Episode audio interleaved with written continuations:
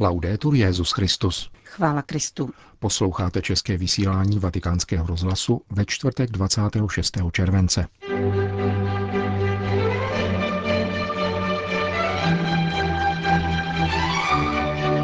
Římská dieceze zahájila beatifikační proces jezuity Pedra Arupeho. Nikaragujští biskupové adresovali osobní list prezidentu Ortegovi. A rozhovor se stálým apoštolským vizitátorem v Medjugorje arcibiskupem Hozerem uslyšíte v závěru našeho dnešního pořadu, kterým provázejí Johana Bronková a Milan Glázer. Zprávy vatikánského rozhlasu. Řím.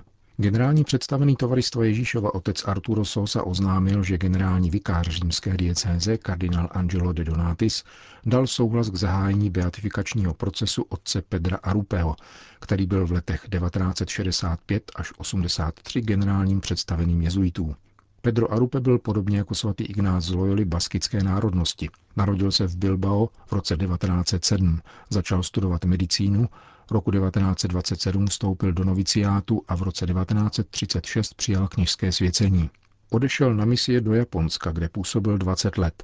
Přežil výbuch atomové bomby v Hirošimě 6. srpna 1945 a tato zkušenost jej navždy poznamenala. Později tento svůj přímý prožitek takto popsal. Jakmile ustal lomos hroutícího se skla, zdiva a střech, postavil jsem se a spatřil jsem před sebou na dosud stojící zdi vyset hodiny, které však stály. Zdálo se, že jejich kivadlo skamenělo. Ukazovali 8 hodin 10. Tyto mlčící a nehybné hodiny se pro mne staly symbolem. Explozi první atomové bomby lze považovat za nadčasovou událost, přesahující dějiny. Nemá obdoby. Je to zvěčnělá zkušenost, která nekončí tikotem hodin. Hiroshima nemá vztah k času. Patří k věčnosti. Otec Arupe byl v roce 1965 na závěr posledního zasedání druhého vatikánského koncilu zvolen 28. generálním představeným tovaristva Ježíšova, v jehož čele stál 20 let, a to v nesnadné době hlubokých otřesů, ke kterým docházelo v církvi i v řádu samotném. V roce 1981 jej záchvat mrtvice zcela paralizoval, takže zbývajících deset let prožil na invalidním vozíku v mlčení a modlitbě. Zemřel 5. února roku 1991 a je pochován vedle svých předchůdců v římském kostele jména Ježíš. Byl prvním generálním představeným, který svůj úřad nevykonával doživotně, jak stanoví jezuitské konstituce. Jeho nástupce, dnes již také zesnulý otec Petr Hans Kolvenbach, jej označil za inovátora, který otevřel mnoho nových cest, dal impuls novému misionářskému nadšení a novým formám zasvěceného života. Nikaragua. Ve chvíli, kdy v zemi silí represe, nikaragujští biskupové usilují o rozdmíchání přerušeného národního dialogu. Adresovali proto prezidentu Ortegovi osobní list.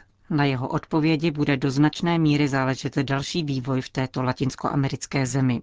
Obsah listu nebyl zveřejněn. Známo je pouze tolik, že se biskupové dotazují na další účast církve ve vedení národního dialogu. Navazují tím na rozhodnutí samotného Ortegy, který v Dubnu požádal biskupy o roli garantů a pozorovatelů dialogu. V minulých dnech však nikaragujský prezident obvinil episkopát z podílu na puči. Nikaragujští biskupové spolu s papežem Františkem zdůrazňují, že na dialog a smíření není nikdy pozdě a navzdory pokračujícím útokům na církev napřahují ruku k dialogu. Poslední týdny jsou v Nikaraguji poznamenány sílícím terorem a násilím. Vládní síly provádějí exekuce na ulicích a vězení jsou plná Ortegových oponentů. Cílem útoků se stávají kostely a dokonce i účastníci pohřbů obětí. Biskup Carlos Enrique Herrera informoval o ostřelování pohřebního průvodu v lokalitě Chinotega. Zároveň vybídl věřící, aby se nenechali vyprovokovat a neodpovídali na útoky násilím. V celé zemi jsou organizována modlitební bdění za mír. Vše svatá je tím prvním, čím můžeme přispět k pokoji, zdůraznil kardinál Mauro Piacenza, který ze strany Vatikánu zodpovídá za papežskou nadaci Církev v nouzi. Toto združení vyhlásilo mezinárodní modlitební kampaň na úmysl Nikaraguji. Vybízí ke sloužení mše svaté za pokoj v této zemi a oslovuje své dobrodince, aby sbírali mešní intence pro nikaragujské kněze. Prostředky z intencí jsou totiž pro tamní církev důležitým zdrojem příjmů. Irák. Pěstování kultury dialogu vzájemné úcty, míru a života. To je úkol, jaký papež František svěřil chaldejskému patriarchovi Babylonie. Když mě svatý otec jmenoval kardinálem, rozšířil toto poslání na celou církev přítomnou v Iráku, zdůrazňuje kardinál Louis Rafael Sako v listu adresovaném svým krajanům. Slibuji všem obyvatelům Iráku, jak jsem to učinil již před pěti lety, když jsem byl zvolen patriarchou, že budu čestný a upřímný, bratr a služebník všech, že budu ze všech svých sil a spoléhaje na boží požehnání ve spolupráci se všemi lidmi dobré vůle pracovat na posílení jednoty a spolupráce a usilovat o harmonické soužití, podporovat kulturu dialogu a porozumění, hledat lepší společnost založenou na lásce, spravedlnosti, rovnosti, svobodě, důstojnosti a míru. Tento slavnostní závazek sformuloval patriarcha Sako v listu, kterým oslovil své krajany po návratu z konzistoře, při níž byl započten mezi kardinály a ze setkání východních patriarchů v Bári. Obrací se v něm ke všem obyvatelům Iráku bez ohledu na jejich víru či politické názory. Kardinál Sako tlumočí svým krajenům pozdravy papeže Františka a jeho ujištění o neustále modlitbě za mír, stabilizaci situace a prosperitu celého Blízkého východu. Připomíná, že bez míru a pokojného soužití nemá tento region žádnou budoucnost. Odtud také jeho apel na politiky, které vybízí ke skutečnému nasazení pro skoncování s válkou, a výzva ke křesťanům, muslimům i vyznavačům jiných náboženství, aby společně usilovali o smíření a pokoj a tímto způsobem čelili extrémismu a násilí. Kardinál Sako ve svém listu obyvatelům Iráku znovu připomíná, že náboženství a násilí jsou neslučitelné. Damašek. Více než 8 tisíc Syřanů, kterým byla bezplatně poskytnuta zdravotnická péče od listopadu loňského roku do dneška. Taková je dosavadní bilance projektu nazvaného Otevřené nemocnice, kterého se z podnětu apoštolského nuncia v Damašku kardinála Mária Zenáriho ujala italská nezisková organizace AFSI, inspirující se sociálním učením církve, společně s Římskou univerzitní klinikou Gemelli. Cílem iniciativy je zajistit přístup nejchudší syrské populace k lékařskému ošetření, a to ve třech místních zdravotních zařízeních italské a francouzské nemocnici v Damašku a nemocnici St. Louis v Alepu. Vatikánský rozhlas telefonicky zastihl generálního sekretáře nadace Paola Silvestriho. Počet ošetřených pacientů v tomto týdnu přesáhl 8 tisíc, což je poměrně vysoké číslo. V průměru tak hovoříme o čtyřech z těch pacientek za týden. V každé ze tří nemocnic funguje sociální úřad, kde odborní pracovníci prověřují životní situace příchozích, aby je mohli nasměrovat na příslušné pracoviště.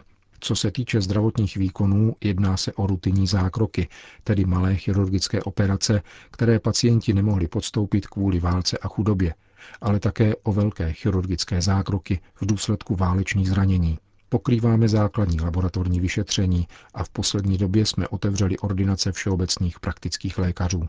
Přicházejí k nám především staří lidé, velmi chudí, často vdovy bez ekonomického příjmu, ale také sirotci anebo ženy, kterým manželé utekli anebo odešli na frontu. Pracujeme stále v poněkud improvizovaném kontextu, ale nehledíme na etnické a náboženské rozdíly. Pacienti našich tří katolických nemocnic jsou převážně muslimové, protože Sýrie je většinově muslimská země. Projekt tedy pokračuje velmi dobře. Totež ovšem nelze říci o městském kontextu Alepa a Damašku, kde katolické nemocnice pracují, potvrzuje italský humanitární pracovník. Když jedete z Damašku do Alepa, otevře se před vámi hrůzné panorama. Jakmile opustíte městské centrum, uvidíte jenom zkázu. Celé čtvrti byly srovnány se zemí. Kilometry a kilometry trosek. Tatáž situace je ve vesnicích a v Alepu ještě horší. Východní část města už neexistuje. Zbyla z ní pouze veliká hromada suti. Z materiálního hlediska byla země zničena a to zanechalo citelné rány také v lidech. Navzdory tomu lze v porovnání s minulými měsíci zahlédnout určité záblesky naděje, dodává Giampaolo Silvestri. Lidé mají radost, že na většině míst skončily boje. Nyní žádají, aby se začalo s obnovou, aby se život vrátil do normality. Otevřely se školy, nemocnice, malé podniky, protože to všechno k životu potřebují. Pak je zde velký problém uprchlíků. Ze Sýrie odešlo 5 milionů lidí a neví se, zda se vrátí, aby přispěli k nové výstavbě této země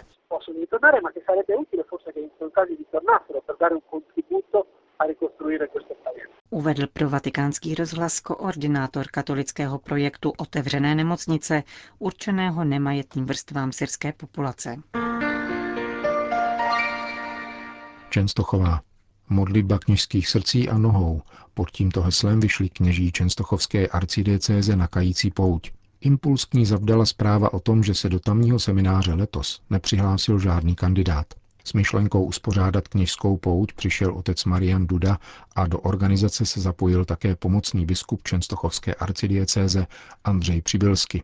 Ve výzvě adresované kněží mimo jiné napsal Hledím nejprve sám na sebe a kladu si otázku, kterou si asi každý z nás musí položit. Žiju skutečně tak, aby příklad mého života mohl být pro někoho vzorem kněžské služby a přivádět ho ke Kristu. Kněží putují pěšky od kostela ke kostelu, procházejí jednotlivé děkanáty, nesou kříž, na kterém je nápis Hledám právě tebe. Pouť potrvá až do 20. srpna a má být začátkem iniciativ za povolání, jejíž centrem je zejména modlitba a půst. Krajina se mění, lidské tváře se mění, ale ústřední moment zůstává stále týž, řekl otec Marian Duda. Stále táž pokorná prozba, aby Bůh odpustil naše hříchy, naše zanedbání, zejména v pastoraci mladých lidí, v jejich doprovázení na cestě povolání a aby přijal naši nepatrnou oběť. Chceme, aby nás ústa bolela od modliteb a nohy od poutní cesty, říká polský kněz. Medjugorje. Mým posláním je vyjádřit starost papeže Františka o farníky a poutníky, kteří v zástupech přicházejí do Medjugorje a jejich počet stále narůstá, říká vatikánskému rozhlasu arcibiskup Henrik Hosser. Stálý apoštolský vizitátor v této farnosti konstatuje, že se toto místo vyznačuje především velkým počtem spovědnic a četnými konverzemi. Fenomén Medjugorje rozhodně přesahuje rámec farnosti, mostarské diecéze i místní církve v Bosně a Hercegovině a týká se celého světa. Přijíždějí sem totiž lidé z 80 zemí, nejrůznějších jazyků a národností, zdůrazňuje arcibiskup Hoser. Vymaga to bardzo uważnej troski duszpasterskiej, Vyžaduje to velice rozvážnou a konkrétně vyjádřenou pastorační péči. Jde například o lepší personální obsazení duchovenstva, kterého je nyní málo, zejména pokud jde o počet spovědníků. Velice skrovná je také infrastruktura pro přijímání tak velkého počtu lidí a všechny další problémy, které se vyskytují nejenom v oblasti liturgie a pobožností, ale také v rozsahu katechezí, rekolekcí a duchovních obnov, které se zde konají, a rovněž na poli místní charity, jež prokazuje velice potřebné skutky praktického milosedenství. Potrzebną pracę praktycznego miłosierdzia. Jak říká dále arcibiskup Hoser, v Medjugorje zůstane nejméně rok a možná i déle.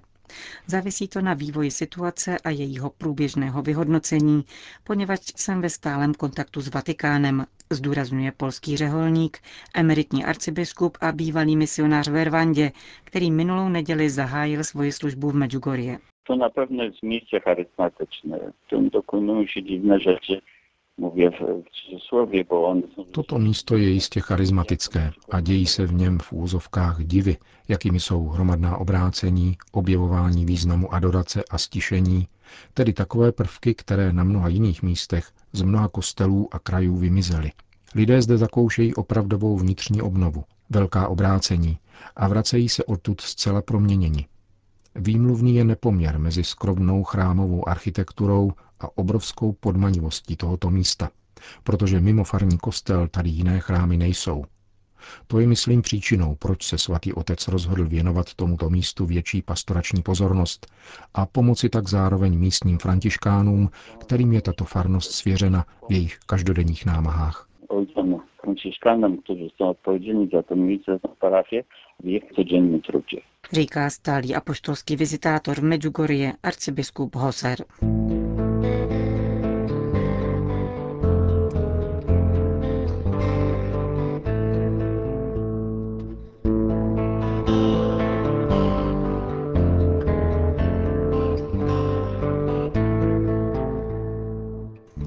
České vysílání vatikánského rozhlasu. Chvála Kristu. Laudetur Jezus Christus.